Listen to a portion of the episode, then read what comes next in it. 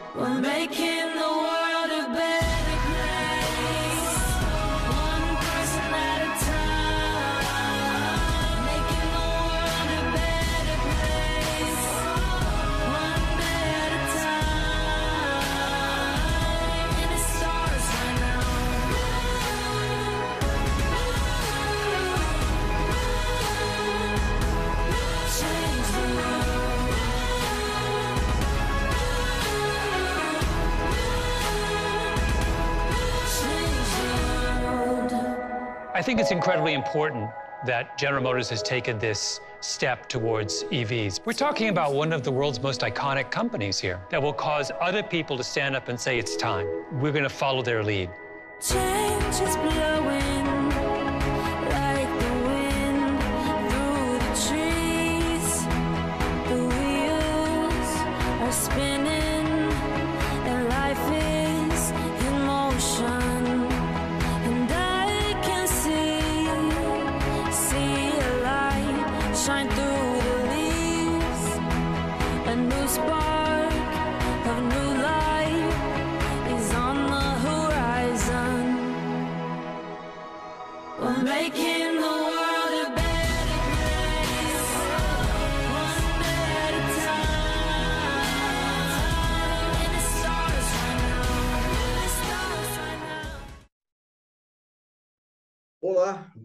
Dia, boa tarde, boa noite. Estamos de volta com mais uma sessão da maratona do 25º Congresso Mega Brasil de Comunicação, Inovação e Estratégias Corporativas.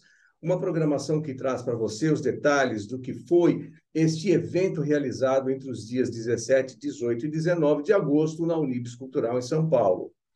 Para você que perdeu algum detalhe, quer rever o conteúdo dos encontros, ou que não pôde estar conosco presente eh, lá no evento, esta é uma oportunidade de acompanhar não só o que aconteceu no Congresso, mas também comentários exclusivos de convidados e entrevistas com os palestrantes e personalidades que passaram pelo evento. Essa maratona, que se estenderá até o dia 22 de setembro, eh, acontece todos os dias, de segunda a sexta-feira, às 13 horas, e você confere um novo conteúdo que também permanecerá disponível para ser acessado em qualquer tempo nas nossas plataformas de streaming. Neste quinto dia de maratona, vamos acompanhar a mesa redonda que trouxe como tema central comunicação, a nova arma dos povos originários da Amazônia. E para essa abertura eu convidei Verônica Goizueta, jornalista, correspondente estrangeira, e que no Brasil gerencia as atividades do Amazon Rainforest Journalism Fund, uma instituição que financia projetos jornalísticos na Amazônia, e Verônica também integra o grupo de profissionais de imprensa da Samaúma, plataforma de jornalismo criada pelo jornalista Jonathan Watts, que é editor global de meio ambiente do The Guardian, da qual também fazem parte a jornalista Eliane Brum e Carla Jimenez e Talita Bedinelli, ex-editoras do El País. A luta dos povos originários da Amazônia vem ganhando força pelas mãos de uma nova geração de indígenas que cada vez cada vez mais lança mão das redes sociais nas mais variadas plataformas como maneira de chamar atenção e conquistar o engajamento da sociedade em torno das suas causas de proteção territorial, preservação do meio ambiente e disseminação da cultura das nações indígenas da Amazônia. E por isso que nós, no Congresso, quisemos trazer esse fenômeno para que a gente pudesse examinar e discutir como é que tem, tem acontecido efetivamente essa integração desses povos ou dessas novas gerações com a sociedade, com o restante da sociedade brasileira, de modo a aproximar esses dois Brasis. Muito bem, Verônica. Obrigado por você estar aqui com a gente mais uma vez. Verônica Goizueta, que já é uma companheira de longa data da Mega Brasil, já fizemos eventos juntos, a época em que ela liderava a Comissão de Jornalistas Estrangeiros. Verônica, obrigado mais uma vez por estar aqui conosco na Mega Brasil. Obrigada a você, Marco. Obrigada pelo convite. Verônica, o assunto é a Amazônia, que virou uma especialidade sua. Né? Você é que, que lidera um, um fundo, como eu acabei de falar, é, que, que, patrocina ah, projetos jornalísticos na Amazônia e agora você está envolvida na Suma Uma, que eu queria que você detalhasse para a gente, embora eu já tenha aqui falado, dado um briefing do que vem a ser, eu queria que você detalhasse o que é o Suma Uma, é, quais são os objetivos e pretensões dessa plataforma. A Suma Uma é, é uma plataforma global de jornalismo. a gente chama assim porque, na verdade, ela, vai começar muito pequena, como uma newsletter, mas a, a ideia do projeto é que ela se torne um, um, portal em três línguas. Então, por isso que a gente está chamando de uma plataforma global. Essa é a, é a nossa ambição, né? Uh, é um projeto fundado pela Eliane Brum, né? Que nem preciso apresentar, uma das jornalistas mais premiadas do Brasil é, e o Jonathan Watts, que é o editor global de meio ambiente do The Guardian, que está morando em Altamira, assim como Eliane. E nesse projeto fomos convidadas eu e a, a Thalita Bedinelli e a Carla Jimenez, que dirigiram, né, como editoras, o El País, né, especialmente a Carla, que foi a líder do, do projeto, né, durante os oito anos de existência. Então, a gente se juntou, somos um grupo pequeno ainda, né, é, com essa intenção de fazer um, uma, um projeto de jornalismo a partir da Amazônia, que a gente achou que era necessário, em três línguas, que essa seria a novidade, porque, na verdade, hoje existem muitos projetos, felizmente, né, grandes projetos de jornalismo, vou citar só um, porque tem vários, mas assim, o mais reconhecido deles é a Amazônia Real, né? E então assim, a Suma Uma nasce com essa intenção, né? É, e esperemos que dê certo, porque é uma coisa, é uma, é uma iniciativa, um projeto novo é, que está exigindo bastante dedicação de todos nós, né? E, uhum. e, espero que logo mais a gente dê mais notícias. Provavelmente a gente precisará de, de, de fundos, de doações para esse projeto andar, né? Mas a energia a gente já tem. Agora, Verônica, é, esse painel que a gente vai ver fala justamente de, de uma nova geração de, de, indígenas que se dedicam à comunicação como maneira de, de defender as suas pautas, de, preservar e divulgar a sua cultura. É, mas a Amazônia ela ganhou uma notoriedade internacional, me corrija se eu estiver errado, a partir de 2020, sobretudo a partir de 2020, ela sempre foi um foco de interesse. Mas parece que a partir de 2020, com o crescimento do desmatamento, com o crescimento da exploração ilegal de minério, a exploração de, de eh, derrubada de árvores, enfim, é, parece que ela despertou para o mundo, o mundo acordou para a Amazônia. É isso mesmo? Esse sentimento ele é verdadeiro, Verônica?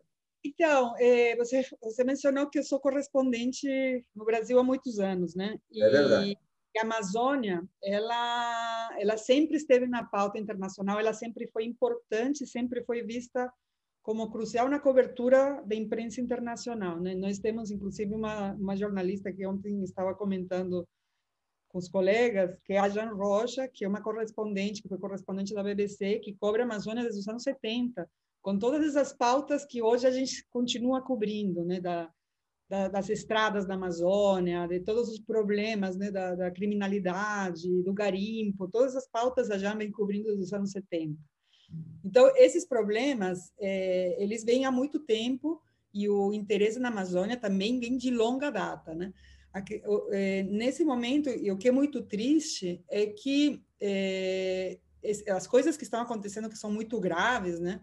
É, hoje, as instituições que foram criadas para monitorar, preservar de alguma forma, apoiar de alguma forma né, a, a, preservação na Amazônia, elas foram sucateadas, elas né, estão é, em condições péssimas. Né? A FUNAI tem muitos problemas, IBAMA tem muitos problemas, e tudo isso em função de um governo que não tem interesse nenhum na Amazônia, que não demarcou nenhuma terra indígena, que que tem outros interesses, né, que promove justamente o avanço sobre essas terras para interesses de grupos que são criminosos, né? É, a Amazônia Real fez recentemente uma matéria muito interessante sobre o Dia do Fogo, aquele, te, aquele território em Alter do Chão que pegou fogo dois anos atrás, né?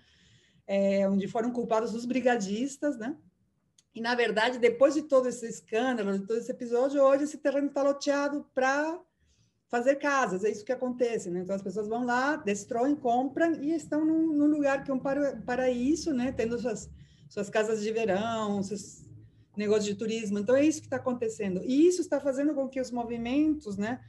De, desculpa, de indígenas, comunicadores, jornalistas indígenas, comecem a se, a se movimentar muito mais, né?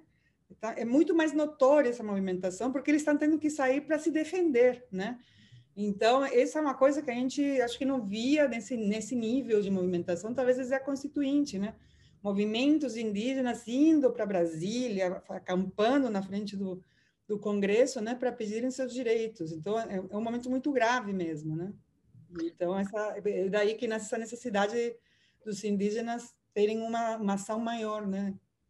Uma cobertura quase que fixa desde os anos 70, você me, você me relata. Então, é possível dizer que o mundo conhece mais a Amazônia do que o próprio Brasil, porque para os brasileiros a Amazônia ainda é aquela floresta maravilhosa, quer dizer, ainda é aquela floresta maravilhosa, com biodiversidade que a gente não sabe exatamente qual é, é que, é o, que é o pulmão do mundo, que é o outro carimbo que foi dado a ela também. São esses os conhecimentos genéricos que se tem no Brasil. É, a imprensa brasileira, ela, ela despertou para a Amazônia mais recentemente ou também vem nessa, nessa pegada desde os anos 70, Verônica? Não, eu acho que sempre teve uma cobertura da Amazônia, mas hoje que acho que nesse momento está bem mais mais forte. Eu acho que os, os, veículos daqui têm acompanhado esse surgimento de mídias dentro da Amazônia importantes, né?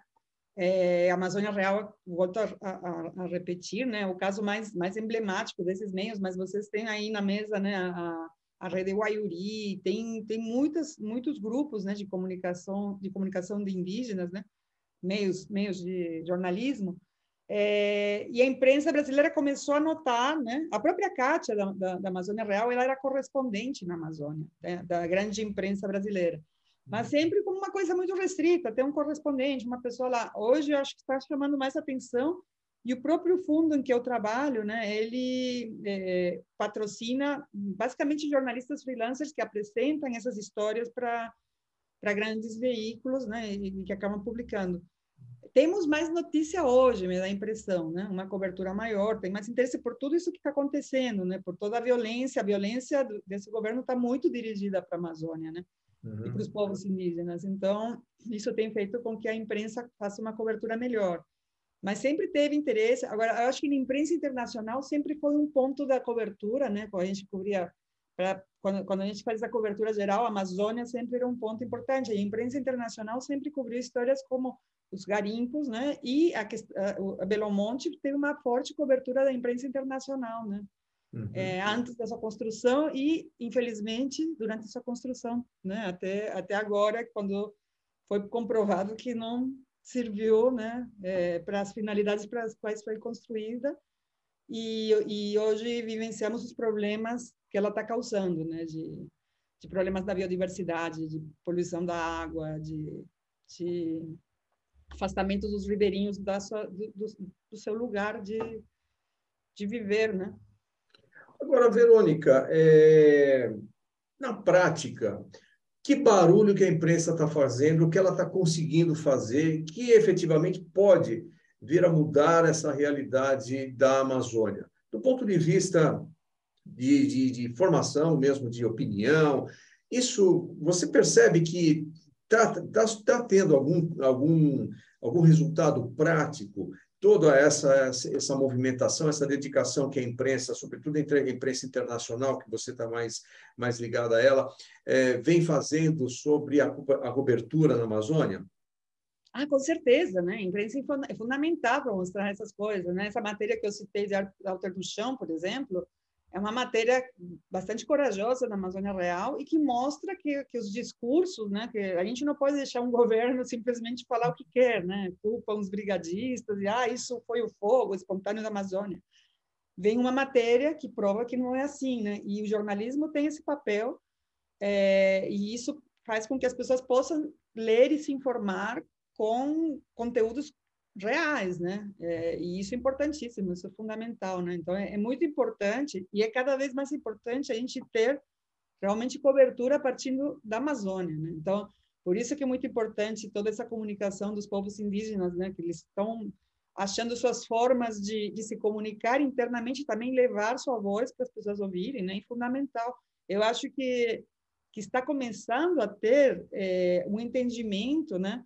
Maior dentro da dos entre os jovens brasileiros principalmente eu dou eu, eu, eu dou uma aula no, na SPM sobre a Amazônia esse interesse dos, dos meninos dos estudantes jovens por conhecer mais. Eu acho que tem e eu percebo assim uma, uma deficiência no, no ensino no Brasil sobre essas questões sobre a cultura indígena né? O que sou do Peru né? Inclusive onde o ensino da, da cultura indígena é muito muito importante para gente né? No Peru você tem um orgulho né de tudo que foi antes da colonização e agora aqui que vamos se fazer 200 anos de independência, né? É importante lembrar que o Brasil não existe há 200 anos, né?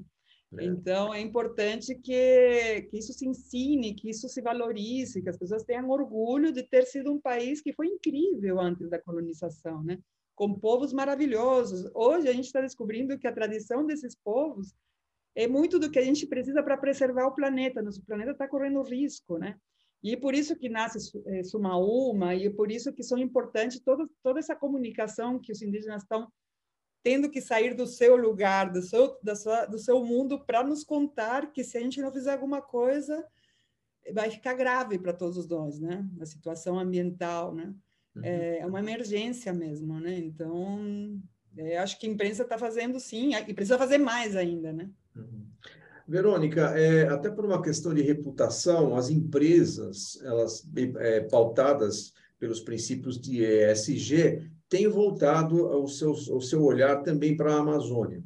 É, você acha que, na medida em que se é, efetiva, conforme se, se apregou entre, entre as empresas, uma, um desenvolvimento sustentável por parte dessa economia, é, pode-se reverter o que vem acontecendo na Amazônia hoje de desmandos, de exploração ilegal? As empresas podem ter algum tipo de influência na medida em que elas se interessam, se instalam é, nesse território amazônico, ou você acha que isso são coisas incompatíveis? Olha, eu acho que, que não são só as as empresas, acho que todo mundo tem que pensar em como a gente tem que mudar as nossas formas de, de, de ver a Amazônia, de viver no mundo, né?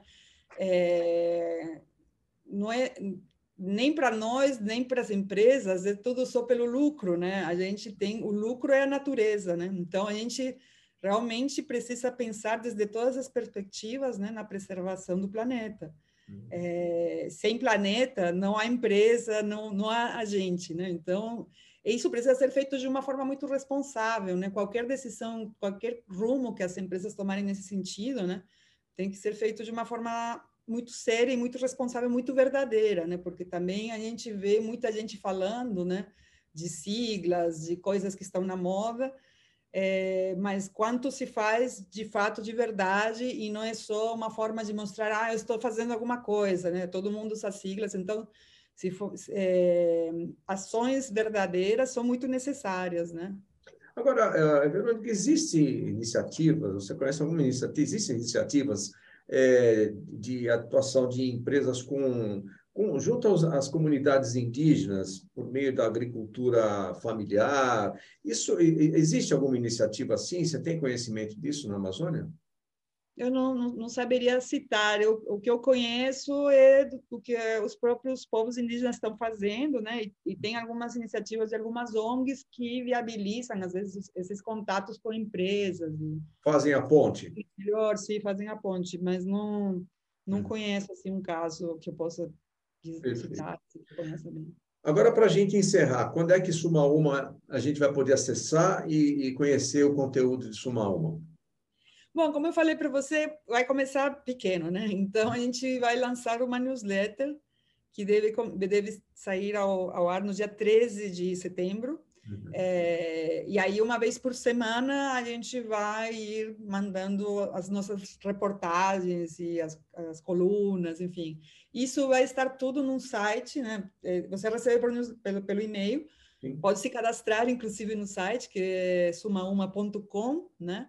Uhum. E, e aí vão, vão ir ficando as edições da newsletter que a gente for publicando, né? Quem sabe no ano que vem a gente possa aumentar essa frequência e aos poucos ir indo, mas a, a ideia é que a gente tenha no futuro mais conteúdo e ter até uma redação, né? É, na Amazônia. Tomara que dê tudo certo para nós. Vai dar certo, porque tudo que você se envolve dá certo. E É, mas eu estou com gente muito boa, né? Que, que, que é, é, enfim, sorte deles, Jorge, Verônica.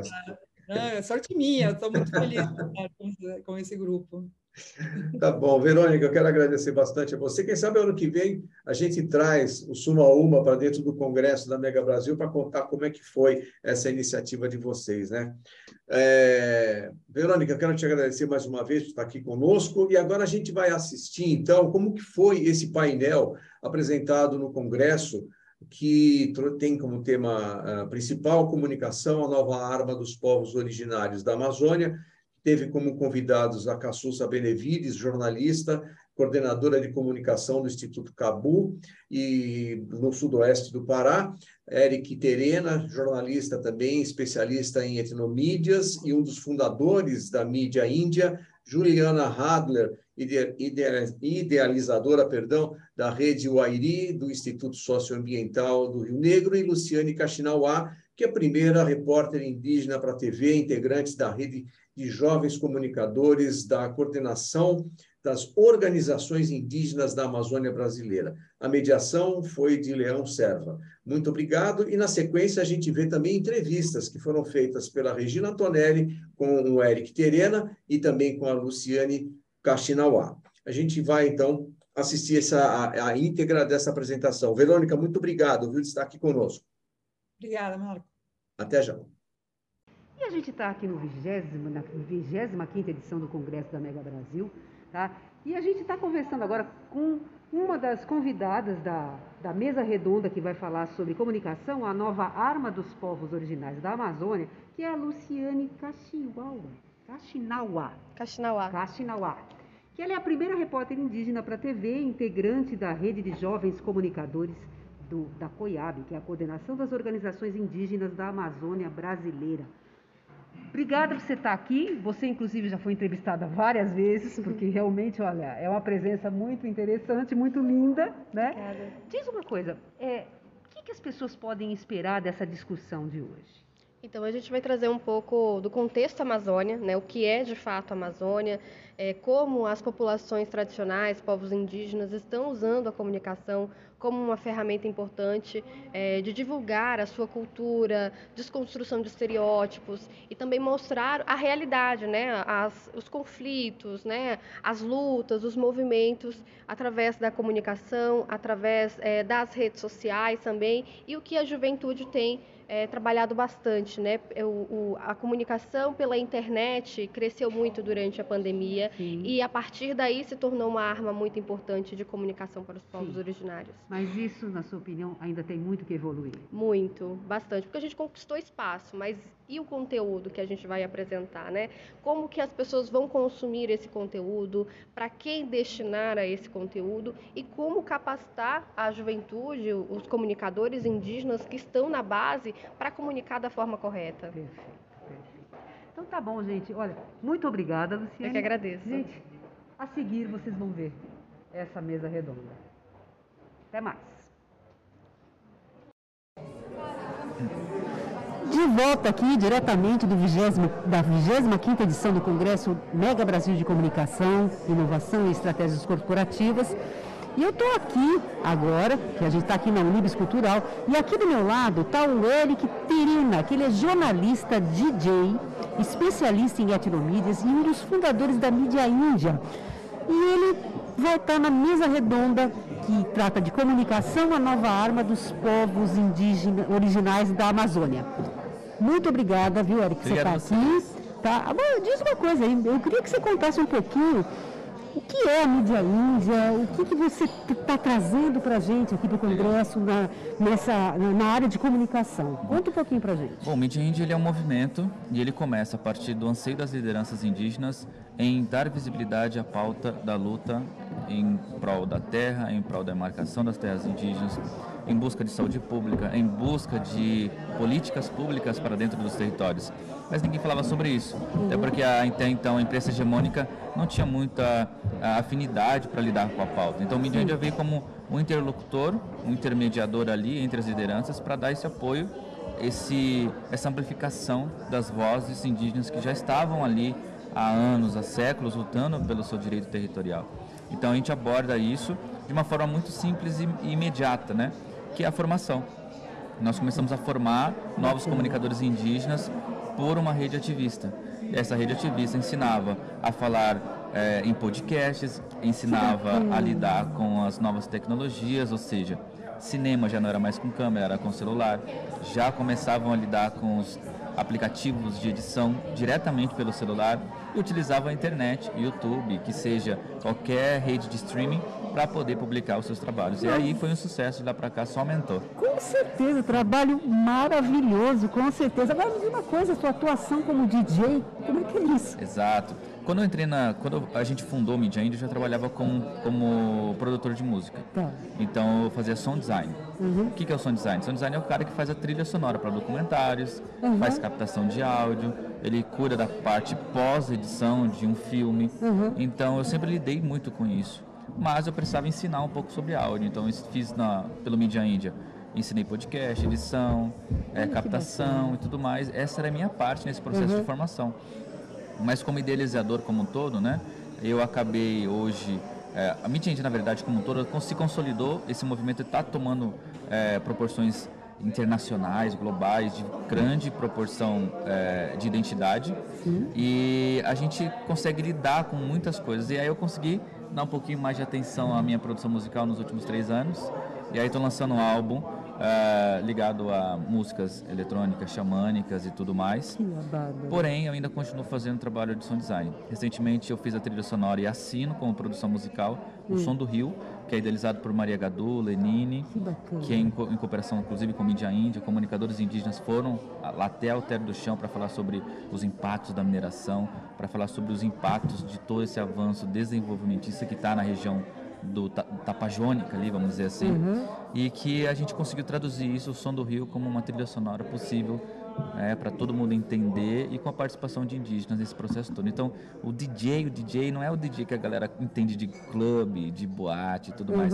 É o DJ que consegue mesclar a originalidade dos, dos cantos ancestrais e tudo mais para sensibilizar as pessoas que estão nos ouvindo. Nossa, sensacional. Parabéns, Obrigado. viu? Parabéns. Muito obrigada por você ter passado todo esse conteúdo Obrigado a gente, viu? pelo convite. Gente, vocês estão vendo que vocês estão perdendo? Tá demais o negócio aqui. Olha, a gente volta a qualquer momento. Até já. ano. O acampamento Terra Livre foi em abril, ele reuniu 8 mil indígenas de todo o Brasil e eles cobriram pela primeira vez um evento em tempo real. Eles fotografavam e apuravam de manhã, de tarde a gente se reunia. Quem ministrou o curso foi um fotógrafo chamado Lucas Landau, que é um grande parceiro do Cabo. E, é, e aí a gente fazia os textos e é, selecionava as fotos, os vídeos e postava todos os dias. Eles, eles fizeram a cobertura em tempo real e, no final, eles produziram esse vídeo que foi produzido e editado por eles. O roteiro, tudo é deles. Obrigada.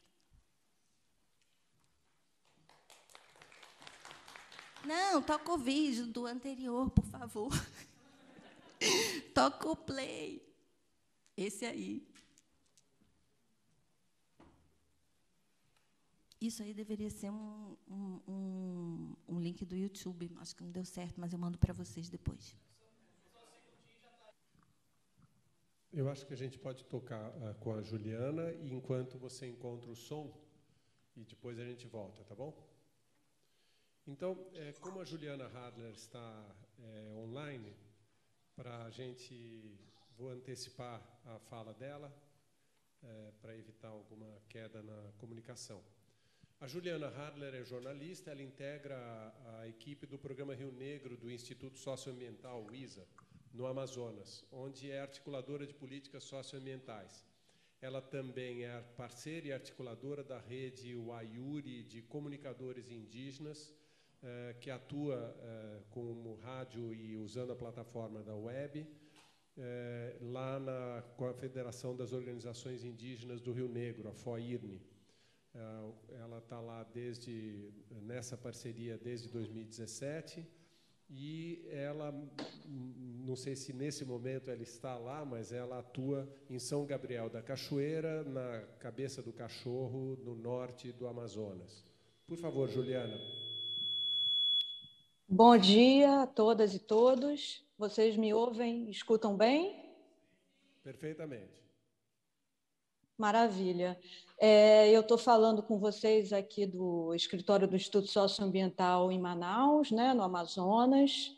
É, como aí já, já foi dito na minha apresentação, eu sou jornalista e desde 2017 eu moro em São Gabriel da Cachoeira, que é considerado o município mais indígena do Brasil, né, na fronteira, no Alto Rio Negro, na fronteira com a Colômbia e com a Venezuela um município com uma diversidade cultural incrível, né? São 23 povos indígenas em São Gabriel da Cachoeira, quatro línguas indígenas cooficiais, além do português.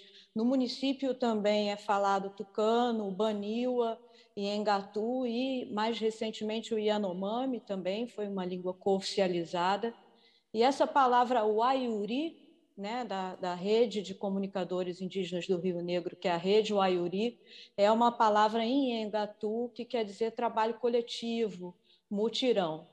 Né? E, então, eu vou começar contando um pouquinho, compartilhando com vocês, e é um prazer poder compartilhar essa história aqui com vocês, é, sobre o contexto da criação da rede Waiuri. Né? Em 2017, foi quando o Instituto Socioambiental, que é uma organização da sociedade civil brasileira, fundada em 1994, que tem uma atuação é, de quase três décadas no Alto Rio Negro, em parceria com os povos indígenas do Rio Negro, é, com a federação que os representa, né, que é a FOIRNE, Federação das Organizações Indígenas do Rio Negro, então uma longa parceria aí desde a fundação da FOIRNE em 1987 né? Foi quando eu chego lá em 2017, é, num contexto em que começava a surgir ali na região é, muitas fake news, muitas notícias falsas relacionadas ao trabalho do movimento indígena, ao trabalho da sociedade civil,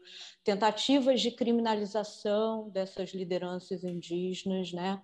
um contexto crescente de pressões e de invasões aos territórios indígenas na região é, do Rio Negro. E aí, como bem diz é, a, o nome dessa mesa aqui de debate, desse encontro, a comunicação é uma arma né? A gente vivendo nessa era da informação e da comunicação, a comunicação cada vez mais veloz, as notícias se espalhando e viralizando numa velocidade impressionante, é, a Federação das Organizações Indígenas percebeu a necessidade de investir em comunicação, né? De pensar a comunicação de uma forma estratégica para a defesa dos seus territórios, para a defesa dos seus direitos, para a defesa da sua cultura e trouxe né, para o seu parceiro, para o Instituto Socioambiental, a necessidade de trabalhar estrategicamente essa comunicação. E aí o ISA é, lança um estal para a contratação de um, de um jornalista, de uma jornalista. Né? Eu participei desse processo seletivo, fui a pessoa selecionada, assim como a Cassuça também, sou carioca, sou do Rio de Janeiro, né? Fazia muitas viagens para a Amazônia como documentarista e, enfim, é, fui selecionada é, nesse processo de seleção do ISA e me mudei para São Gabriel da Cachoeira para então iniciar esse trabalho de comunicação mais estratégia em parceria com o movimento indígena do Rio Negro, com a FOIRNE. Dali fizemos um diagnóstico de comunicação, vendo as potencialidades, as dificuldades, os desafios, a questão da infraestrutura de comunicação bastante precária, né? uma internet via satélite muito cara e que só funciona na cidade, mesmo assim funciona mal, né? funciona mal. É, esse ano, no início do ano, é que chegou a fibra ótica em São Gabriel da Cachoeira pelo Rio, né? mas ainda também com, com muitos problemas. Então, a gente, é, em 2017, fizemos esse diagnóstico, fizemos esse mapeamento e iniciamos um processo junto às comunidades e junto à FOIRN, de formar essa rede de comunicadores indígenas, né? num processo formativo de longo prazo, com oficinas é, de formação desses comunicadores, comunicadores indígenas é, que são indicados pelas suas bases, né, pelas, pelas suas associações representativas, já que a, a FOIRN é uma federação e essa federação junta aproximadamente 90 associações indígenas de base, né? Essa região do Rio Negro tem 750 comunidades indígenas de 23 povos, né? como eu mencionei. Então, é uma região muito extensa, com alta diversidade cultural, e a FOIRN representa esses povos. Então, esses comunicadores eles vêm indicados pelas suas bases né?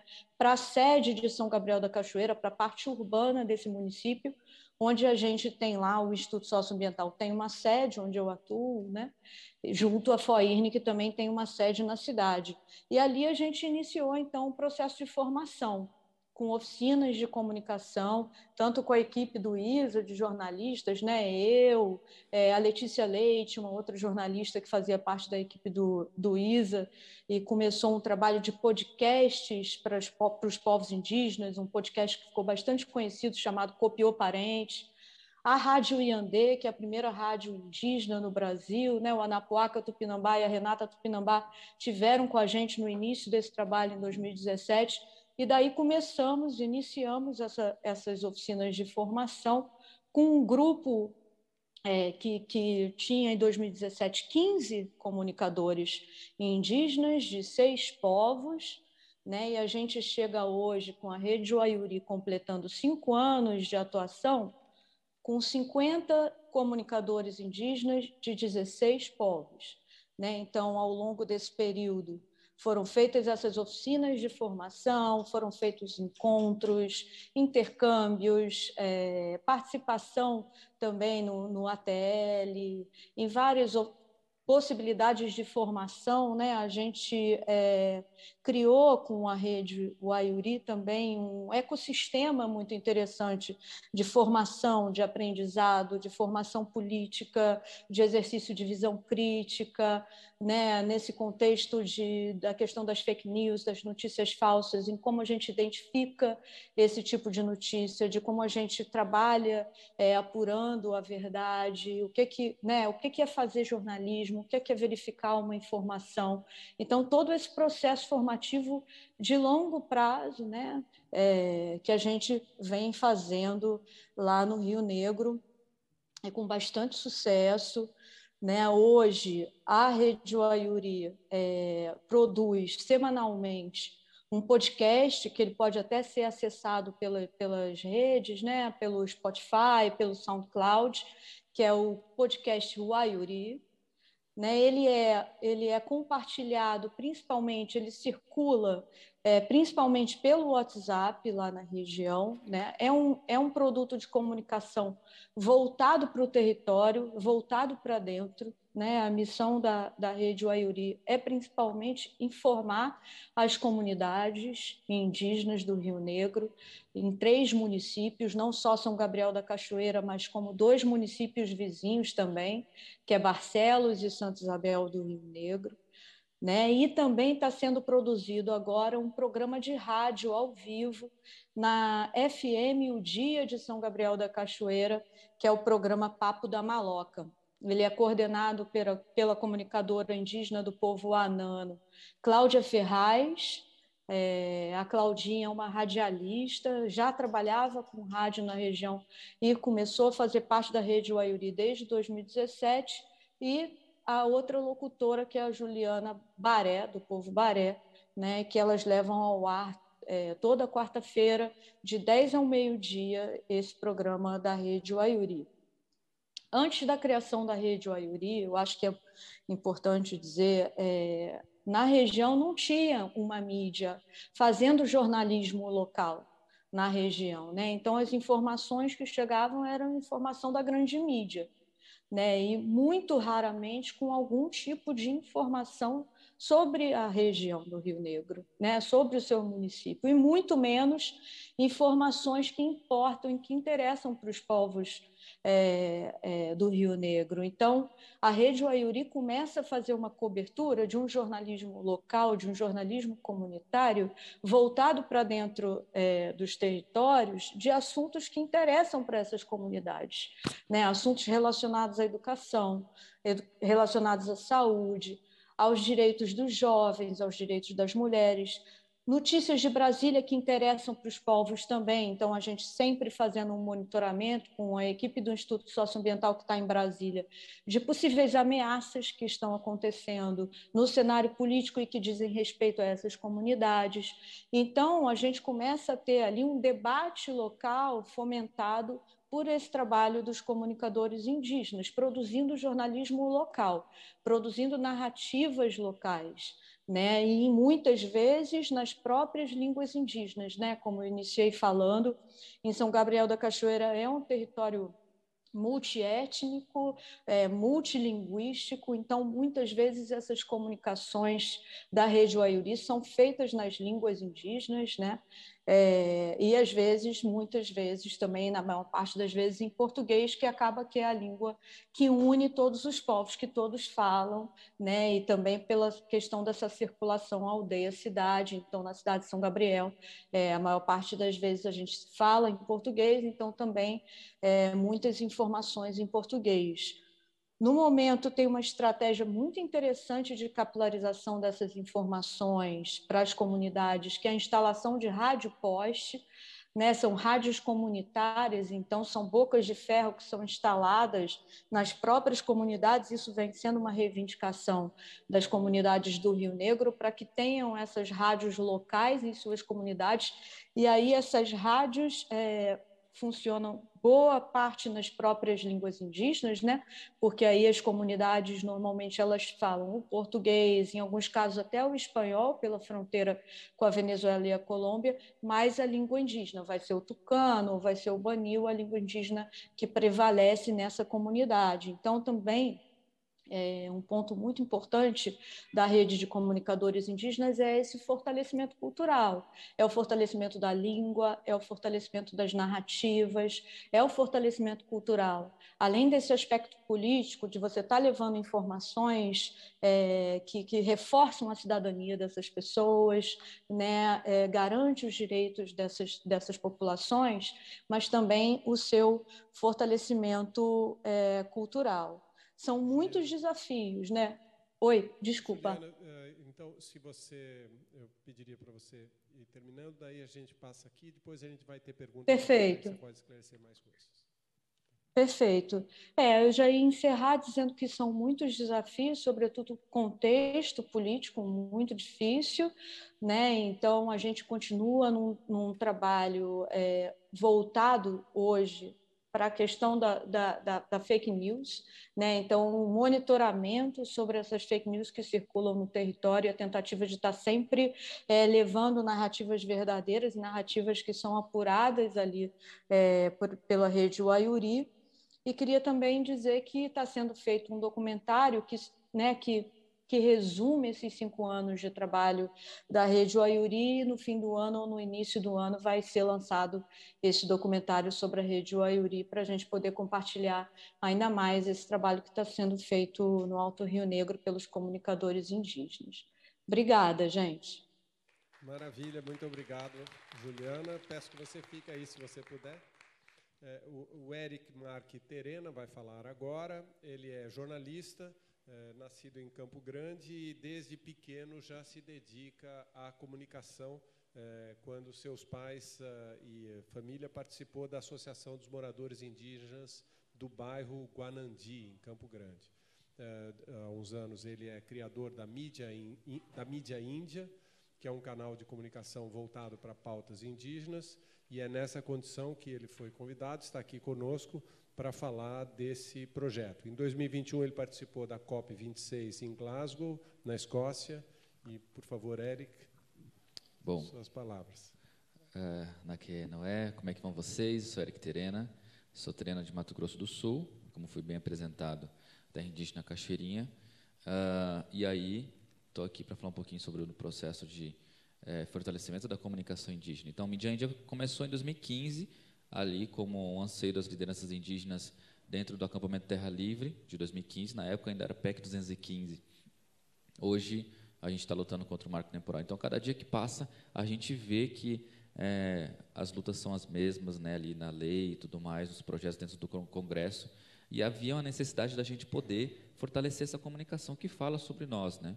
Então, já há muitos séculos já está ali falando sobre povos indígenas e muitas vezes não é pautado dentro da imprensa hegemônica, porque aí dentro das redações hoje jornalísticas no Brasil existe um tabu ainda de que ah não vamos tocar nisso porque isso aí não é pauta para gente. Mas aí é, quem cala consente. Infelizmente, a gente foi silenciado por muito tempo.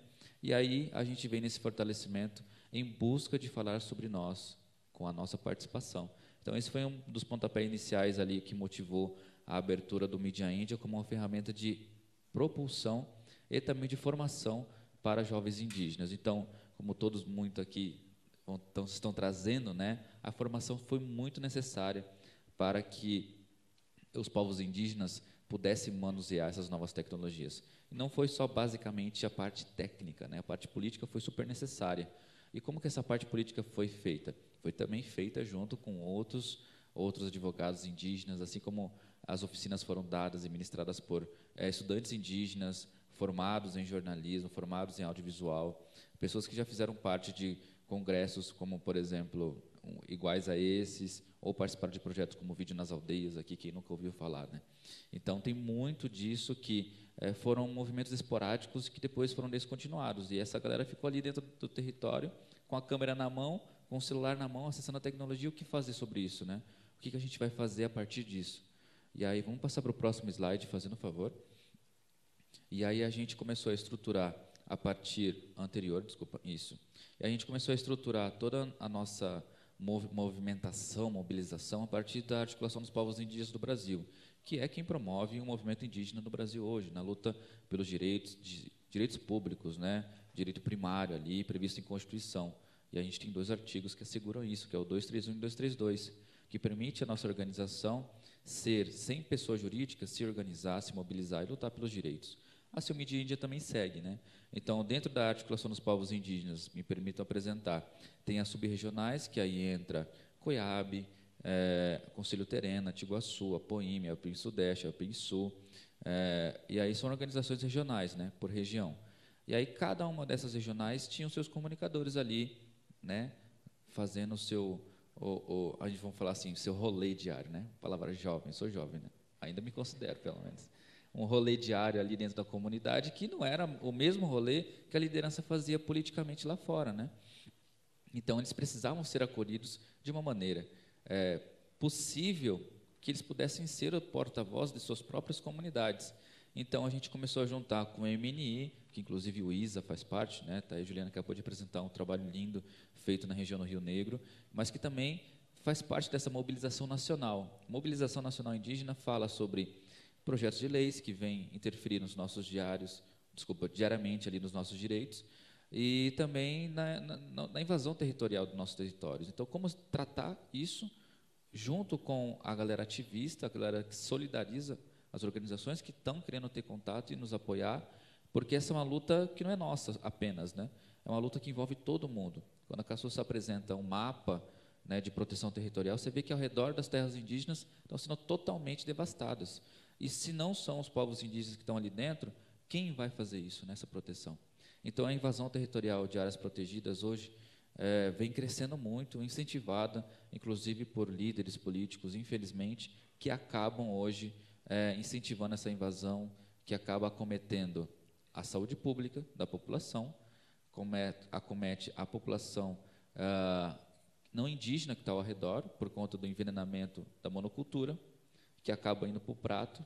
E a gente está falando agora sobre segurança alimentar, né, dentro das nossas pautas, que é o envolvimento das pessoas em entender que os povos indígenas hoje estão participando da maior atividade global, que é a proteção territorial, que impacta, inclusive, diretamente nas mudanças climáticas.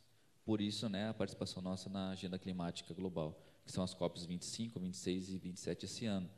Então, como traduzir isso para dentro dos nossos territórios? Então, aqui no, no, na parte direita, ali no extremo, essa é a dinâmica que o Media India faz. Então, você tem, na parte aqui da esquerda, a organização da PIB, no meio, o que a Mobilização Nacional Indígena propõe, que aí são ações de campanha e tudo mais, e lá na ponta, o trabalho do Mídia Índia fazendo um trabalho, trabalho de ponta realmente.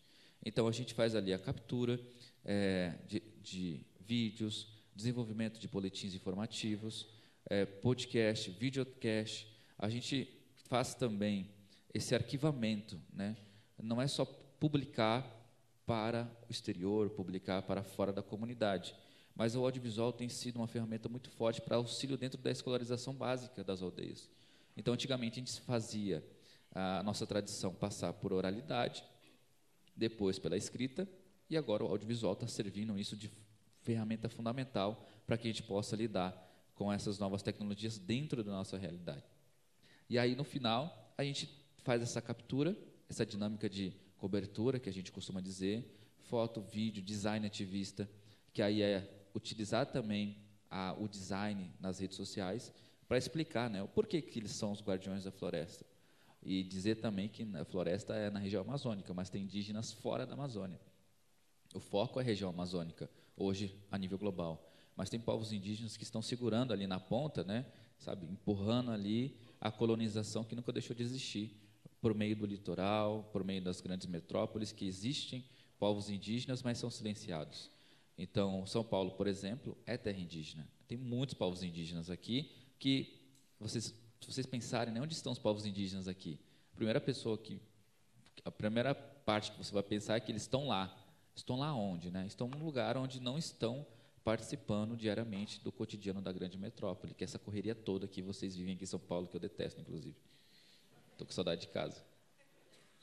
E aí, passando para o próximo slide, a gente está aqui produzindo campanhas, né, como eu falei para vocês do design ativista, como falar sobre os povos indígenas é, por meio da arte, por meio é, da criação de conteúdos. Então, aqui a gente tem alguns conteúdos, né, que são campanhas idealizados também pela Mobilização Nacional Indígena e, de, e também produzidos pelo Mídia Índia, que é quando quiseram cortar a FUNAI e direcioná-los para um outro setor, para um outro ministério. Tivemos a greve geral e tudo mais, e aí são aqui permita passar rapidamente, algumas campanhas desenvolvidas pela, por todos esses anos né, pela mobilização, que o Media India foi um principal protagonista e assumiu, assim, inclusive, é, como uma mídia ativista realmente parte do movimento, sem nenhuma censura. A gente foi para cima, fez. Me permita passar próximo slide.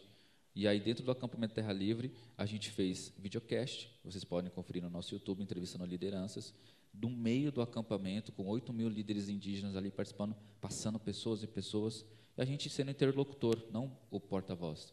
E isso é fundamental, quando a gente coloca é, que o jornalismo hoje, quando você se torna, se torna dono da informação, a gente se torna a, a o astro, né, a, o ponto focal, é ele que está dando informação. Mediante ao contrário, a gente faz na forma horizontal, coletiva, porque os nossos principais porta-vozes são os nossos líderes. Então, o Media India não está botando a cara. O Media India não tem uma cara, inclusive. Tem só aquela carinha ali, que é uma logo, né? Mas é, onde vai, a galera conhece.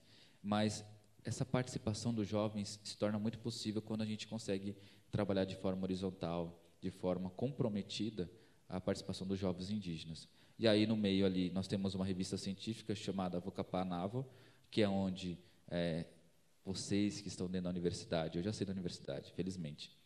A galera que está na universidade fazendo as teses, as dissertações, as monografias, podem publicar tudo isso dentro desse, desse, dessa revista. Então, é mais um avanço onde o Media India está, dentro da universidade, dentro do audiovisual, dentro do cinema, dentro da agenda climática e dentro do movimento como um todo. E aí, aqui do lado, você tem a invasão, por exemplo, do Zurueu-Auau, que é o que a gente mais recebe. Nós recebemos muitas denúncias diariamente. Nós temos uma equipe dedicada apenas a isso, que é como que você vai transformar essa denúncia sem falar é, prejudicar o próprio território, dando ferramentas para é, criminalizar o próprio território, e como você vai usar essa mesma informação para divulgar para fora, para que sensibilize os meios de comunicação a falar sobre essa pauta. Então, é um trabalho muito difícil que vai para dentro e para fora. Próximo slide, fazendo favor. E aí, durante a pandemia, nós tivemos um grande enfrentamento. E aí, a Covid nas aldeias foi com fake news, com invasão de territórios, envenenamento, por meio do agrotóxico, que é a cerca. Ninguém podia sair de casa. E como sair de casa, sendo que ao redor da sua casa está sendo borrifado com a pulverização, porque a monocultura está bem ali liberando a cerca. Né? E as queimadas dentro dos territórios que só falam só quando queima, né? mas ninguém fala sobre prevenção. E quem está fazendo essa prevenção são os povos indígenas e a gente está noticiando isso. É, e não tem local de fala na imprensa. O indígena ainda é visto na imprensa como tutelado, né? lá da época do militarismo ainda, né? Que o indígena precisava de uma carta para sair da aldeia, para ir para a cidade estudar ou fazer qualquer tipo de coisa, e essa carta para ele poder voltar.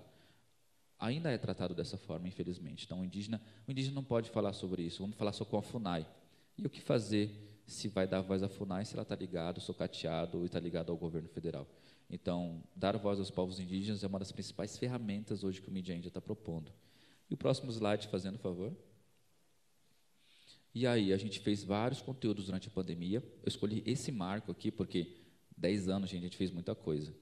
E aí, o marco principal foi justamente as orientações de cuidado. Nós fizemos boletins informativos na língua materna de cada povo na região amazônica para falar sobre o que é a pandemia. O principal foco é produzir para, para dentro, né? para fora é consequência. E aí, falando sobre o histórico de Covid, a cada dia que a gente fazia um boletim informativo, por exemplo, na Coiab, era, subiu para 600 o número de mortos, subiu para 700 o número de mortos, subiu para 800 o número de mortos. Então, cada vez mais foi aumentando esse índice, a gente foi noticiando isso aí de forma muito trágica, inclusive. Aí aqui, do lado direito, vocês podem ver, é a capa do Coiab Informa, está no Spotify, vocês podem ouvir toda essa sequência, são vários episódios. E como a gente pode, pode, podia combater essa doença por meio do rádio? Como bem disseram aqui, a internet não é uma realidade para os povos indígenas. Então, a radiofonia é um dos principais meios utilizados. Então, muitas vezes não tinha como chegar lá pela internet. Então, o parente descia ali em Manaus, 10 pendrives na mão, e ia distribuindo essa cópia, subindo Rio Negro e Solimões. Assim como outras regiões do Brasil também. Então, esse mecanismo mais manual de pessoas envolvidas foi fundamental para que a gente pudesse lidar com tudo isso.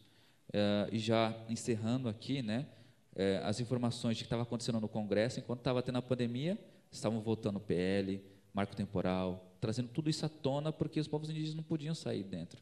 Então, a gente precisava traduzir o que estava no Congresso para dentro das comunidades. Está aí o porquê que o Levante pela Terra aconteceu em 2021, em julho, foi quando os povos indígenas cansaram de ficar parados dentro do território e foram todos e tomaram Brasília a fim de barrar todos os PLs que estavam ali tramitando dentro do Congresso. E aí a voz da voz aos povos da mata foi fundamental. E tudo isso é resultado, né, para o próximo slide, fazendo favor, para a gente já encerrando, tem pouco tempo, tá?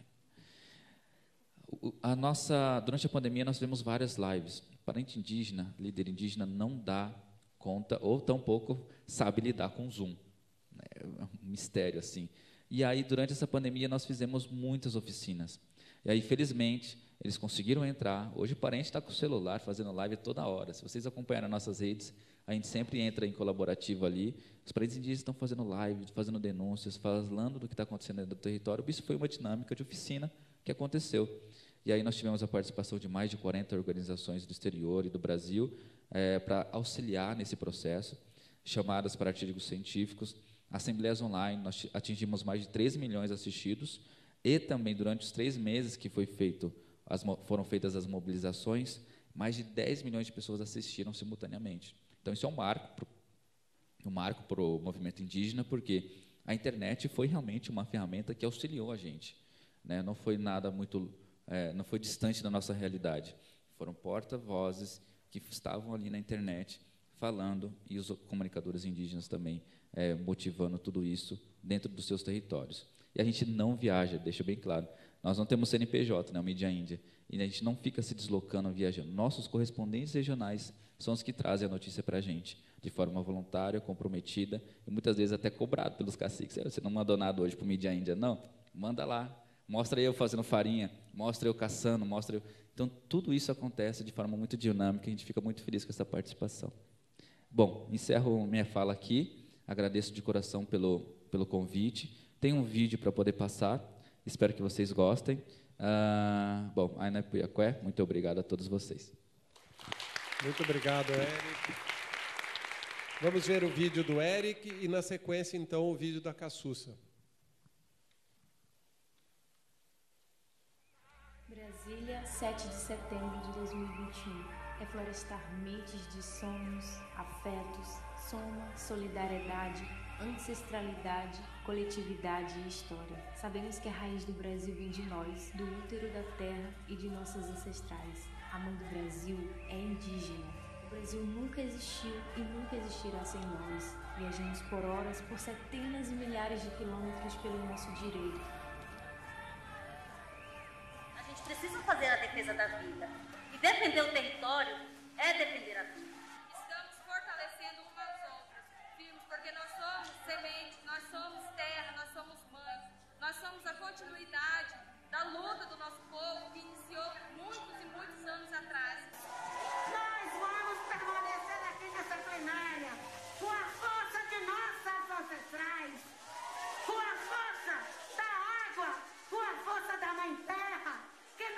abandonou.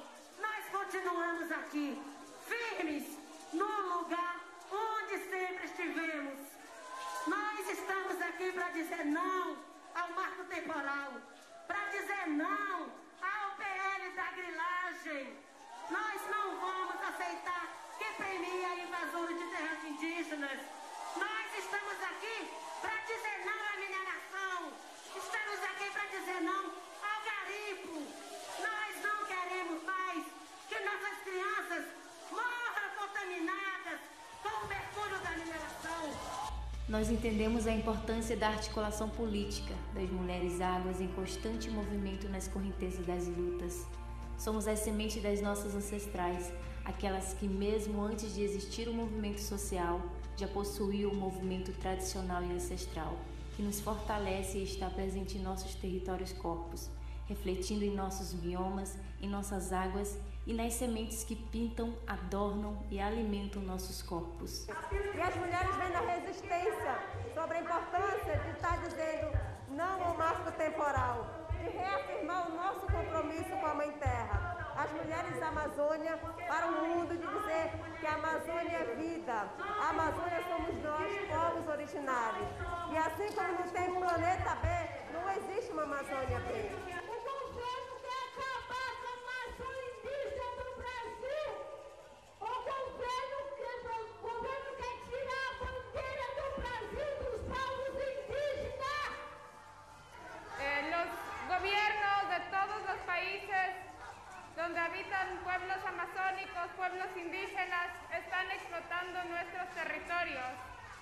Eh, nuestra lucha es por la selva, por las lagunas, por las montañas, por los pantanales, por nuestros derechos como mujeres indígenas, como pueblos indígenas y por las futuras generaciones.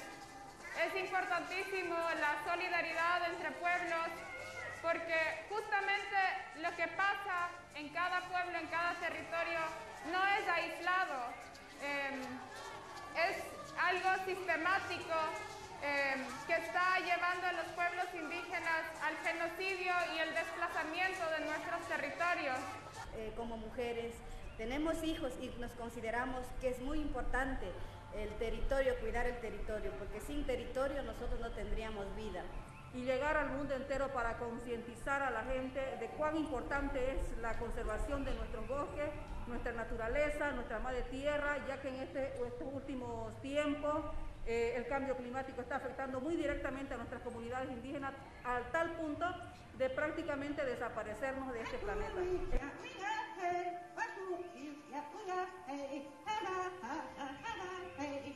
Que o governo, a todo custo, quer descer empreendimentos, o tal desenvolvimento, onde quer matar a nossa geração. As mulheres têm sido fundamental no processo de defesa do seu território. As mulheres têm ido para as linhas de frente da retomada dos territórios. Retomadas essas que estão, às vezes, na beira da estrada.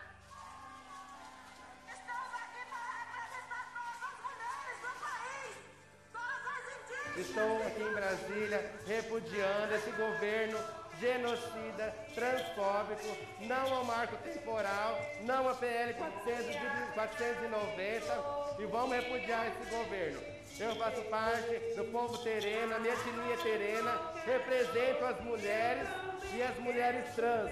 Sou de Tonaipeg, aqui da Uana, Mato Grosso do Sul. E fora Bolsonaro!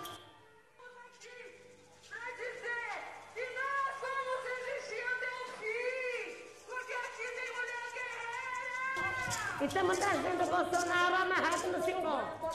Porque não aguenta mais, ninguém aguenta mais Bolsonaro. Chega de Bolsonaro. Chega de Bolsonaro na direção do país. Nós mulheres, nós mulheres viemos a Brasília marchar para dizer não ao genocídio indígena, para dizer não à destruição dos nossos territórios, dizer não ao desmatamento, dizer não às queimadas. E nós vamos aqui agora, né? Levar Bolsonaro e dizer que já chega.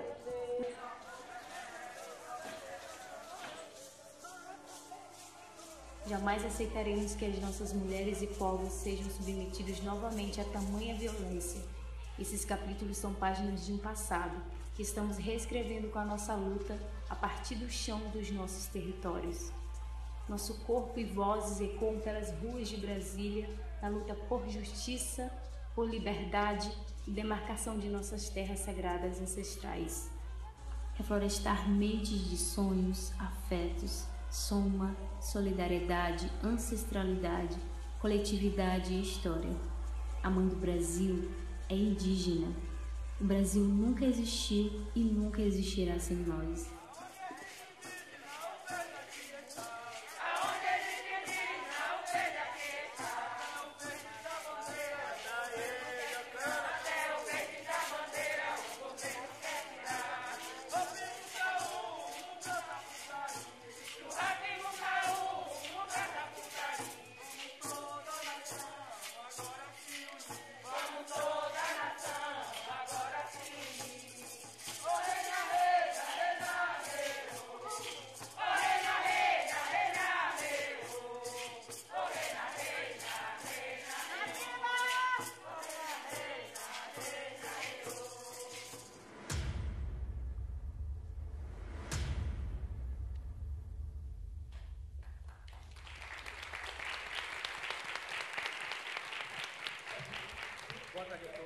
Ver o próximo vídeo.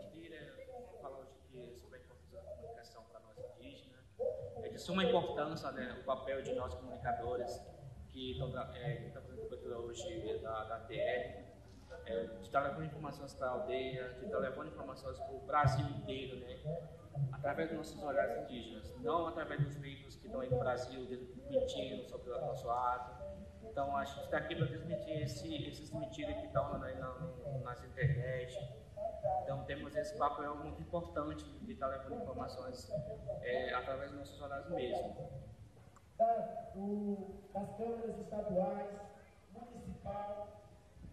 Eu sou jovem, eu sou Já que as empresas do Brasil não cobram nosso movimento, nosso trabalho fica mais importante ainda, de estar levando informações para o Brasil não só para o Brasil, mas para fora também, acredito que os trabalhadores estão lá para fora, é, para que outras pessoas possam conhecer o nosso trabalho, né?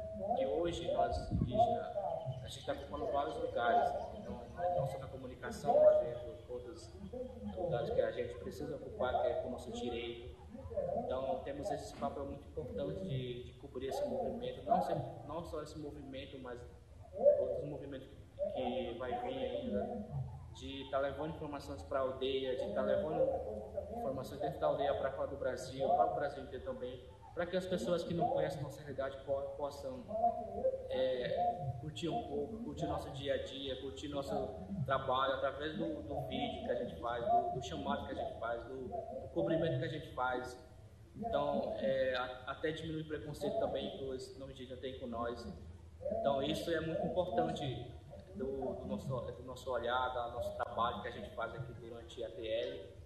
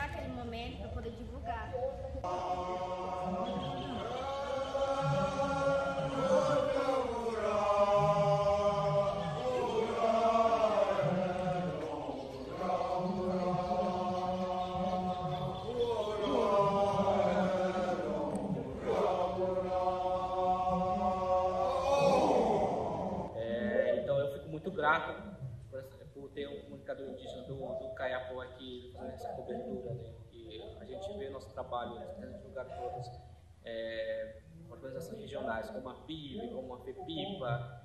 Então é um sinal que nosso trabalho está sendo reconhecido não só pelo, não, pelas nossas lideranças, mas pelos parentes que estão trabalhando em cima da comunicação também. Aí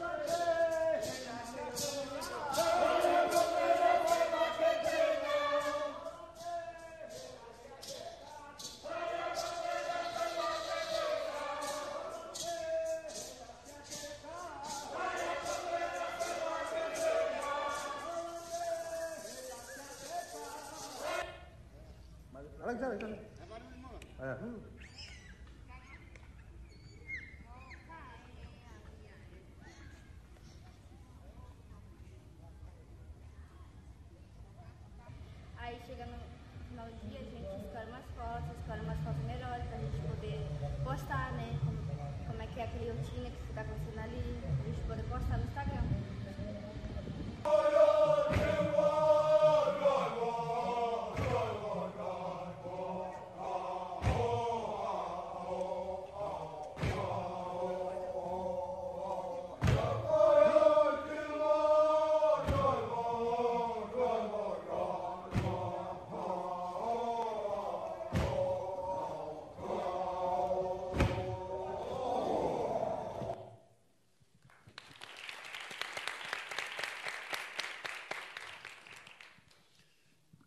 Eu passo a palavra. Então, obrigado a vocês até agora. Muito interessantes esses vídeos. Eu passo a palavra a Luciane Kaxinauá. Ela é jornalista desde 2014, desde quando ela tinha 18 anos. Eh, ela é eh, da etnia eh, Runicuim, do Acre, eh, mora em Rondônia, já colaborou com a TV Globo local de Rondônia, com a Vogue Brasil numa- e com a CNN. E vem aqui, por favor, falar com a gente. Suas palavras. Muito obrigada, bom dia. Uriuami, Ruaí, sejam todos muito bem-vindos. É, ontem tive a honra de participar da cerimônia de premiação e, e hoje já estendi a minha gratidão. Né? Para mim é uma satisfação muito grande. É, na verdade, uma conquista estar aqui nesse espaço e tendo esse momento de fala. Né? Muitos dos nossos não têm é, uma oportunidade como essa, mas a gente luta para ter mais espaços e oportunidades.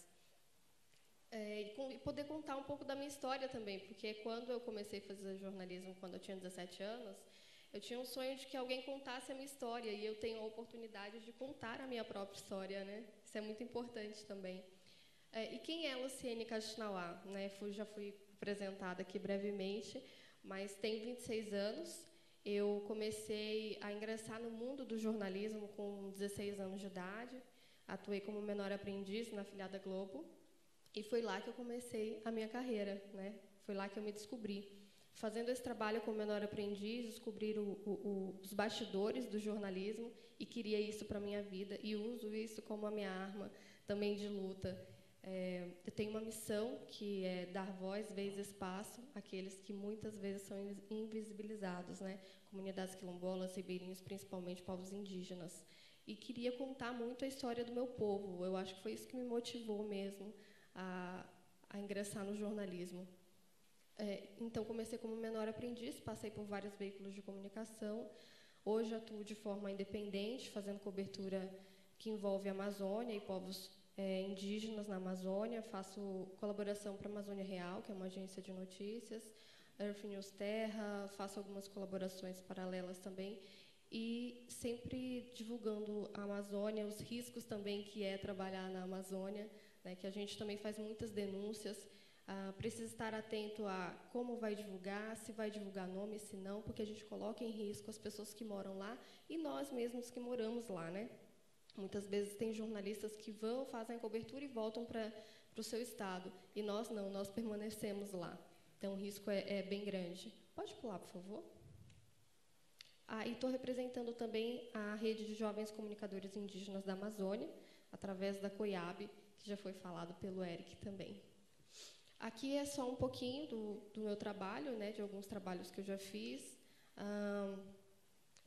Eu sou jornalista, faço produção, faço, já fiz apresentação, reportagem para TV, rádio e internet para revistas também, faço o, o, o audiovisual, que é né, mexer com câmera, fotografias e tudo mais. É um, um multimídia, na verdade. Eu tive que aprender a fazer de tudo um pouco é, para poder me inserir mesmo dentro do mercado, conhecer mais. Eu sempre fui muito curiosa, né? então eu sempre gostei de estar conhecendo outras coisas. Pode pular. E o nosso tema aqui é a comunicação como arma, né? é o porquê é, a, a, comunicação se tornou, se tornou arma para os povos da Amazônia, para os povos indígenas. Pode pular. E uh, vou explicar um pouquinho de como que funciona a comunicação de base dentro das comunidades indígenas. E através desse trabalho que é feito pela COIAB também, que é muito interessante, né? é um pouco do que o, Eric falou, um pouco do que a Cassussa falou também, é um trabalho que a gente também faz na, nas comunidades indígenas na Amazônia. Os nossos comunicadores são indígenas e, e as comunicações de base elas são porque eles estão lá, né, dentro dos territórios. Então, eles são a nossa fonte de informação, eles são quem passam essas informações, a gente capacita, faz oficinas, formação, para poder oferecer as ferramentas necessárias para esses jovens comunicadores. Pode passar. Ah, na maioria das vezes eles estão dentro do território, mas também atuam na cidade, né? Fazendo o seu papel aí de, de ativismo, participando de eventos, comunicando de forma efetiva também para as mídias tradicionais.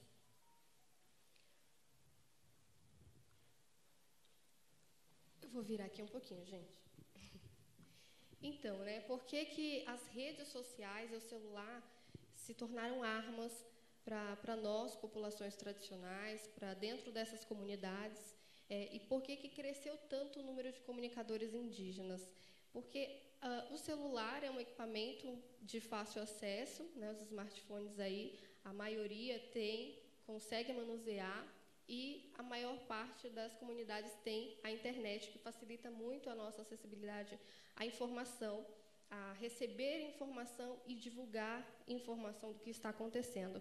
Por isso, como foi falado aqui no início também, é, está acontecendo muito rápido é, essa corrente de informações do que está acontecendo dentro dos territórios, por, por, por essa facilidade. Né? Você tem um celular, você tem acesso à internet, você consegue comunicar. É, mas a gente tem o espaço, conquistamos aí muito no período da pandemia, né, a gente viu um crescimento muito grande durante o período de pandemia. Fiquei muito feliz de ver que esse movimento é, indígena começou a alcançar mais as redes sociais também, é, através é, dos conteúdos que, que, estavam mostrando ali o que era pandemia, como o parente devia se cuidar, passando orientações e depois contando um pouco de como que estavam a realidade daqueles parentes dentro das comunidades, né? E começaram a fazer vaquinhas, também campanhas, isso ajudou bastante.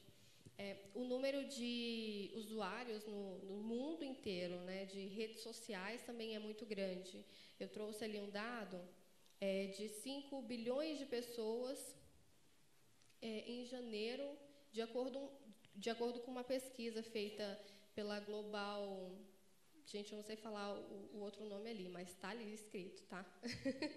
é um estudo que foi publicado é, falando sobre o, o uso das redes sociais no mundo, né? Então são mais de 5 milhões de pessoas, bilhões de pessoas que têm acesso à rede social.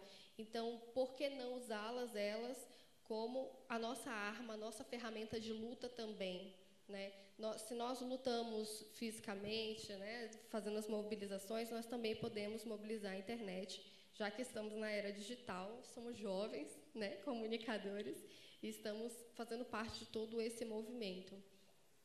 Pode passar. Bem rapidinho a minha apresentação. Eu trouxe aqui algumas referências é, de algumas pessoas que atuam bastante nas redes sociais, né? Coloquei aqui ó, o, o Eric, o da aldeia, que é um que é um, um comediante indígena. Né? Ele, ele usa a, alguma, a caixinha de pergunta para fazer os conteúdos dele e responde com muito sarcasmo e humor né, as perguntas que as pessoas fazem, como como se tornar índio, índio é preguiçoso. Então, ele usa esse, esse, essa ferramenta de comunicação para desconstruir estereótipos, usar um pouco do humor e sarcasmo nisso também. Tem o Tucumã Pataxó, que, que é muito ativo nas lutas também, nos movimentos, também é comunicador. É, e faz um papel fundamental nas redes sociais, junto com a Samela, que também participa né, também tem, tem um alcance muito grande nas redes sociais, e outros, né, a COIAB, que, que é o, um, o nosso movimento ali, a organização, né, tem a PIB, enfim, tem muita gente que dá para conhecer fazendo esse trabalho, que, que, faz esse trabalho de forma bem ativa, que está dentro desses movimentos e que usa bastante a ferramenta né, da internet, das redes sociais, para fazer mobilização, para contar o que está acontecendo, denunciar os casos de invasão denunciar a falta de assistência do poder público em algumas comunidades também. É, é uma ferramenta muito poderosa. A comunicação é você falar o que está acontecendo e ter alguém para receber essa informação. Né? E, e esse acesso a, a, é, a, essa informação também tem facilitado algumas é, mídias né, tradicionais, aí, emissoras, internet, portais, a ter mais acesso às informações do que está acontecendo dentro dos territórios através é, dessa, dessas informações circulando pelas redes sociais, principalmente Twitter também. Né? Aqui eu trouxe um pouquinho de como que é feito esse trabalho. Ó, celular, um microfone simples, que eu trabalho com microfone, mas tem gente que não, não trabalha com microfone, é uma estrutura bem simples mesmo. É, isso é alguns trabalhos que eu fiz dentro da comunidade, tem alguns jovens re da rede de comunicadores fazendo trabalho no ATL, que é o maior movimento, a, a maior mobilização indígena do Brasil. E aí, esses aqui são comunicadores que estão em formação, alguns já, já estão atuando mesmo em algumas, em alguns, algumas organizações. É, e esse é o trabalho assim muito em conjunto, sabe? A gente colabora com informações, com ferramentas, com algumas técnicas para passar essa informação de maneira é, objetiva, de maneira que possa de maneira que possa alcançar todo o público e também possa atrair a, atenção das mídias tradicionais, que é um desafio muito grande da gente. Pode passar. O que, o que divulgamos? É, as nossas mobilizações, a nossa cultura e o nosso dia a dia. Né? Basicamente, é o que nós comunicamos através dessas ferramentas. Eu vou, eu vou ficar em pé aqui, tá? Licença.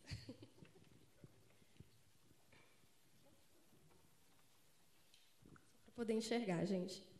Aqui.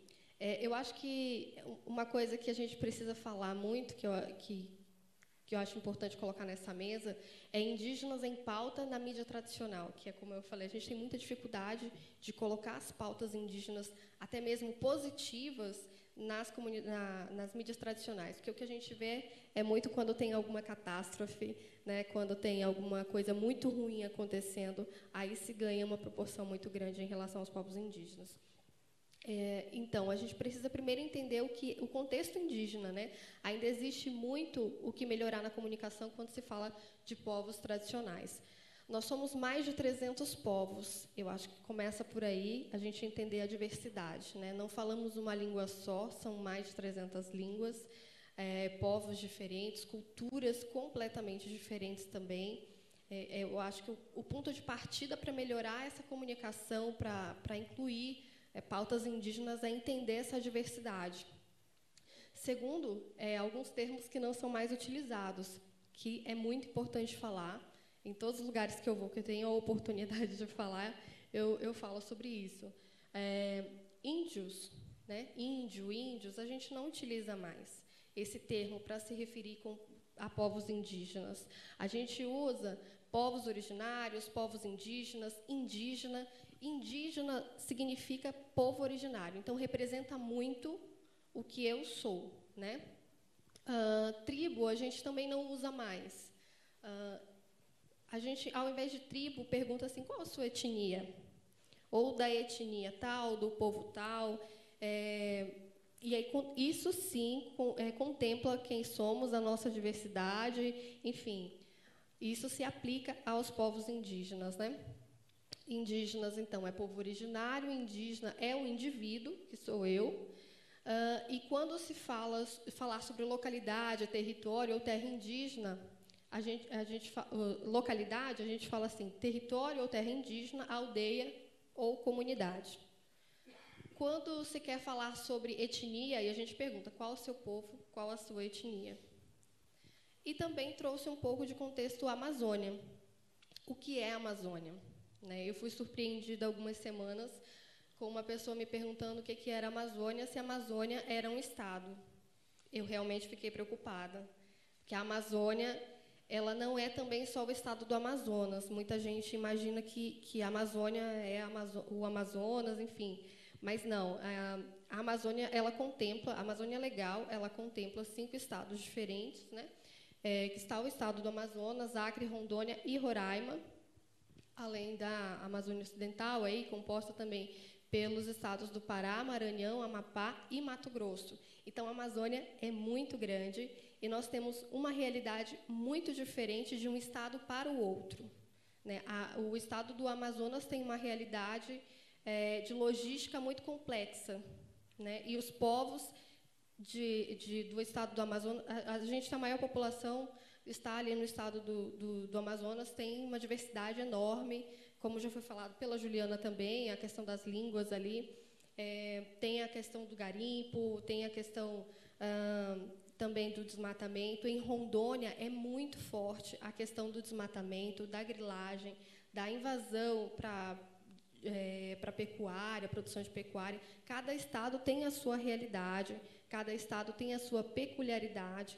E a Amazônia engloba tudo isso. Né? É preciso entender muito bem é, esse contexto. E falta falar de coisas boas né, na mídia. A gente, como eu falei, falta divulgar mais sobre coisas boas sobre em relação aos povos indígenas. Eu prometo eu estou terminando, tá? e eu trouxe um pouquinho sobre a ESG, que é como a implementação de práticas sustentáveis contribui com a manutenção dos negócios e também envolve aí o meio ambiente e a sociedade. Tem a parte ambiental, social e de governança. Tá, as empresas e marcas elas precisam sim estar atentas ao que, ao que acontece né, com as comunidades indígenas, com o meio ambiente, com a sociedade como um todo, porque isso influencia, é, cada decisão tomada em qualquer lugar influencia e impacta diretamente várias pessoas ou indiretamente, e também o ambiente em que elas estão ali.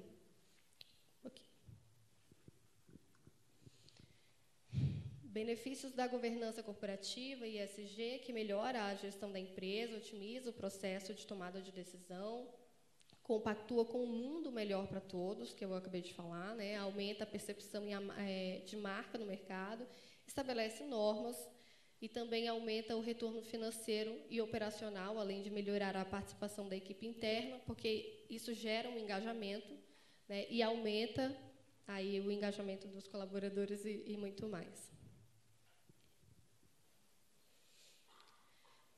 É, quando a gente fala de ESG, a gente não, não tem como falar uma coisa separada, né? Tá tudo muito junto, muito ligado, é, e, e, eles têm um, um, uma proposta assim de, de, juntar a sociedade, meio ambiente. Isso envolve a, a, comunidade indígena também, quando tem uma empresa que está é, funcionando em algum território próximo, né? Ou que vai afetar de alguma maneira essas comunidades. É importante que tenham estratégias né, de impactos também a curto, médio e longo prazo. É, é, a gente precisa desses estudos e levantamentos para ter um resultado efetivo também. Pode pular. E como apoiar os povos indígenas e o meio ambiente? Ah, o básico aqui eu acho que é a gente, como a gente falou muito de redes sociais, a comunicação está nas redes sociais também é, seguir, compartilhar, divulgar, adquirir conhecimento através desse conteúdo, e apoiar iniciativas que envolvam o meio ambiente, populações tradicionais. Né? O seu apoio pode fazer, sim, toda a diferença nesses projetos, é, pode é, ganhar uma proporção muito grande, ajudar muitas famílias, ajudar muitas pessoas, ajudar na, na, na, cultura e na desconstrução de estereótipos que foram criados por muito tempo e a gente está lutando para desconstruir isso, né? É, por exemplo, muitas pessoas falavam assim: ah, mas índio de iPhone, ah, mas índio pinta o cabelo, ah, mas índio tem cabelo enrolado. Nós somos um povo muito diverso, nós é, usamos sim a tecnologia, está aí para nós usarmos como armas mesmo, né? É, e o seu apoio pode fazer diferença. Como apoiar, né? Esse, como esse apoio pode fazer diferença? Ele pode ser um recurso financeiro, mas também pode ser a, a, a divulgação de um projeto para alguma outra iniciativa, ou mostrar uma colaboração de materiais.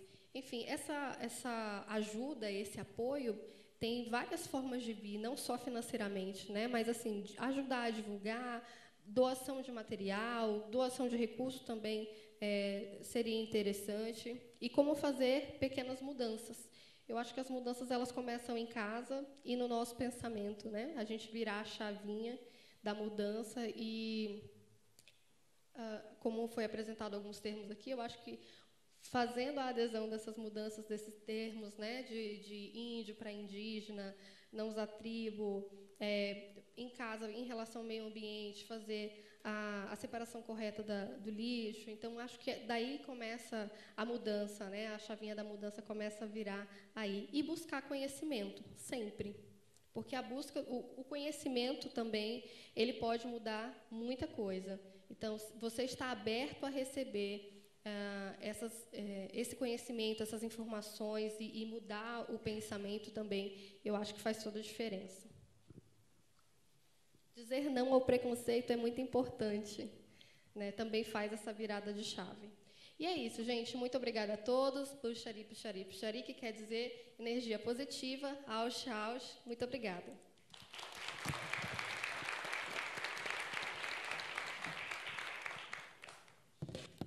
Muito obrigado a todos os palestrantes. É, nós temos alguns minutos, a gente atrasou, mas temos alguns minutos. Quem sabe, é, se alguém quiser fazer uma pergunta. É, eu, costumo citar o antropólogo Beto Ricardo, que sempre comenta um aspecto muito importante é, da nossa da relação das grandes cidades brasileiras e dos não, não indígenas com os indígenas. Quando o antropólogo Claude Lévi-Strauss, nos anos 30, quis vir ao Brasil, procurou o embaixador do Brasil na França e disse: Eu quero estudar os povos indígenas do Brasil. E o embaixador da, do Brasil na França, representante do Estado brasileiro na França, nos anos 30, disse: Infelizmente, professor, não existem mais povos indígenas no Brasil. Tem sido a comunicação ao longo desde essa época que tem feito com que eles apareçam, e hoje a gente sabe que existem povos indígenas em todos os estados do Brasil, sem exceção, mas nem todos os brasileiros desses estados sabem dessas, dessa presença e dessa Constituição. Então, é muito importante é, a oportunidade que foi dada por esse Congresso, é, da gente estar aqui é, sabendo que a comunicação está garantindo a resiliência dos povos indígenas, a resistência nesses tempos bicudos, como dizem por aí. Então, se não houver perguntas, eu dou por encerrado esse trabalho e agradecendo a todos. A todos vocês, a Luciane, ao Érico, a Cassussa e a Juliana, que estava lá em, São, em Manaus. Obrigado.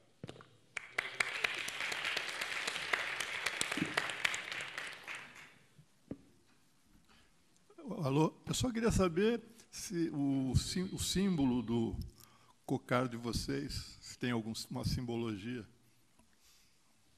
Antes de ir para o almoço. Bom, vou sentar aqui de novo. Então, é uma longa história. Vocês não estão com fome, não, né? Bom, a nossa. A gente chama de penacho, né? Cocar é um nome universal que português traz isso, né? Dessa assimilação dos nomes para ter um conhecimento. Mas a gente chama de Kipaé, né? Que é remete ao nosso à nossa origem. Então a origem do meu povo é, é da Ema, né? Nosso Itukoviti, que é Yorekai Uvakai, que é o Deus que tirou a gente do buraco, nos ensinou fogo, nos ensinou a agricultura, nos ensinou os nossos saberes. Né? Ele, ele tinha essa vestimenta. É uma vestimenta que aqui é só o cocar. Então eu tenho um, uma vestimenta mais completa. São Paulo mais uma vez faz frio, não dá para usar o, o traje tradicional aqui. É, mas é essa conexão, a conexão com a nossa origem, a conexão com a nossa ancestralidade. Então, cada povo tem a sua, o seu mito de origem, a sua forma de identificar o seu traje, as suas pinturas uh, e todos os seus adereços né, que são usados tradicionalmente. Bom, esse é o meu. Oi. Uh, a história do, da iniciação no, no, meu povo tem muito a ver com a jiboia, né? A jiboia é a nossa mãe, né, que, a que trouxe vida e a que trouxe a sabedoria, a espiritualidade e a cura. Então, o nosso grafismo é muito tanto artesanato, a nossa tecelagem e a pintura corporal, ela reflete muito aos desenhos, né, da, da jiboia. O cocá para a gente significa força e significa a força da natureza a, a vida, né, na verdade, da natureza. A gente traz essa vida junto com a gente, é muito sagrado, né, que a gente traz essa força, essa vida da floresta aonde quer que a gente vá. E é uma questão de identidade. O cocá que eu estou usando hoje é do povo Paité Suruí, é, do, de Cacoal, interior de Rondônia, e eles usam as, as penas de várias aves para fazer o cocá, usam palha e também ah, um, um, uma parte do milho, né, que é para fazer essa estrutura aqui de base também. E acho que é isso. Ô, Leão, o Marco pediu para ela falar da onça pintada, porque ela falou ontem, mas muita gente não estava aqui. Ela tem uma onça pintada no, no corpo, né? É, o Pupaité Suruí, o símbolo deles é a onça, né? Cada, cada etnia tem a, a sua crença e o seu símbolo também. Uh, então, eles usam a pintura dessas pintinhas que estão aqui no meu braço, são as bolinhas, né? Tem algumas bolinhas maiores também, e a, as que estão aqui no meu pescoço, que fazem referência à onça pintada, que traz a força, a garra e a esperteza da onça e essa força da natureza também junto com a gente. O gipapo, é, que é o que a gente usa para fazer a nossa pintura, também é muito sagrado, traz proteção para nós e, e, dura aí de 10 a 20 dias. Depende, depende muito da pele também, né?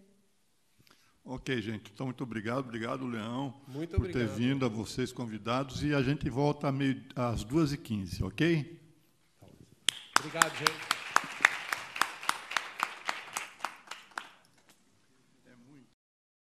Muito bem, e com esta sessão, esta mesa redonda que falou sobre os novos comunicadores indígenas, é, nós encerramos essa primeira semana da nossa maratona do 25º Congresso Mega Brasil de Comunicação, Inovação e Estratégias Corporativas. Na próxima segunda-feira, damos início a mais uma semana, mais uma rodada de sessões de mesas redondas que aconteceram neste congresso, que foi realizado entre os dias 17, 18 e 19 de agosto.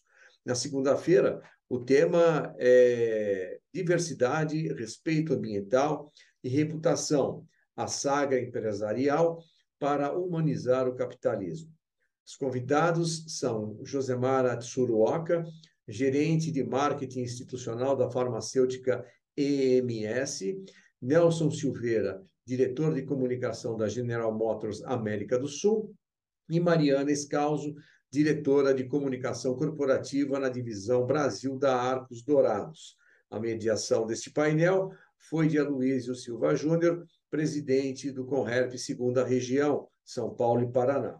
Então, temos um encontro marcado na próxima segunda, dia 12 de setembro, a partir das 13 horas, aqui nos nossos canais de streaming da Mega Brasil. Até lá! Vem maratonar com a gente!